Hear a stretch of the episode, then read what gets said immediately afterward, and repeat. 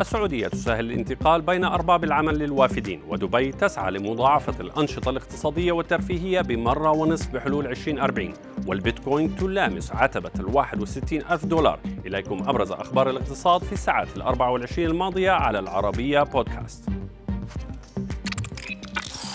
السعودية دخلت مبادرة تحسين العلاقة التعاقدية للعاملين في القطاع الخاص حيز التنفيذ ما يترتب عليه إلغاء نظام الكفيل. المبادرة الجديدة تسهل على موظفي القطاع الخاص التنقل الوظيفي من دون الحاجة لموافقة أرباب العمل وكذلك تسهل إجراءات الخروج والعودة من وإلى الدولة. وأكدت وزارة الموارد البشرية والتنمية الاجتماعية أن السبعة ملايين عامل في السعودية سيستفيدون من هذه المبادرة.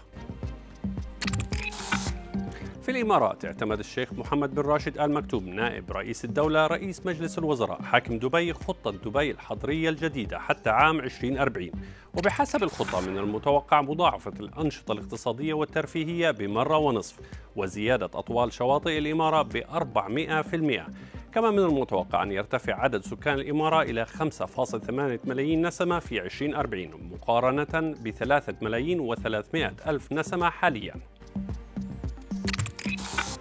لامس سعر العملة المشفرة بيتكوين ال 61 ألف دولار للمرة الأولى على الإطلاق. وبحسب الخبراء فإن تلك الارتفاعات جاءت بدعم من خطة التحفيز الاقتصادي الأمريكية.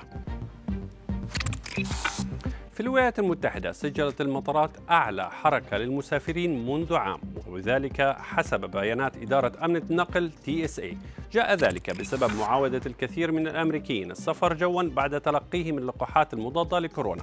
وبلغ عدد المسافرين يوم الجمعة أكثر من مليون وثلاثمائة وخمسين ألف مسافر إلى أن هذا العدد ما زال يقارب نصف المعتاد لمثل هذه الفترة من السنة.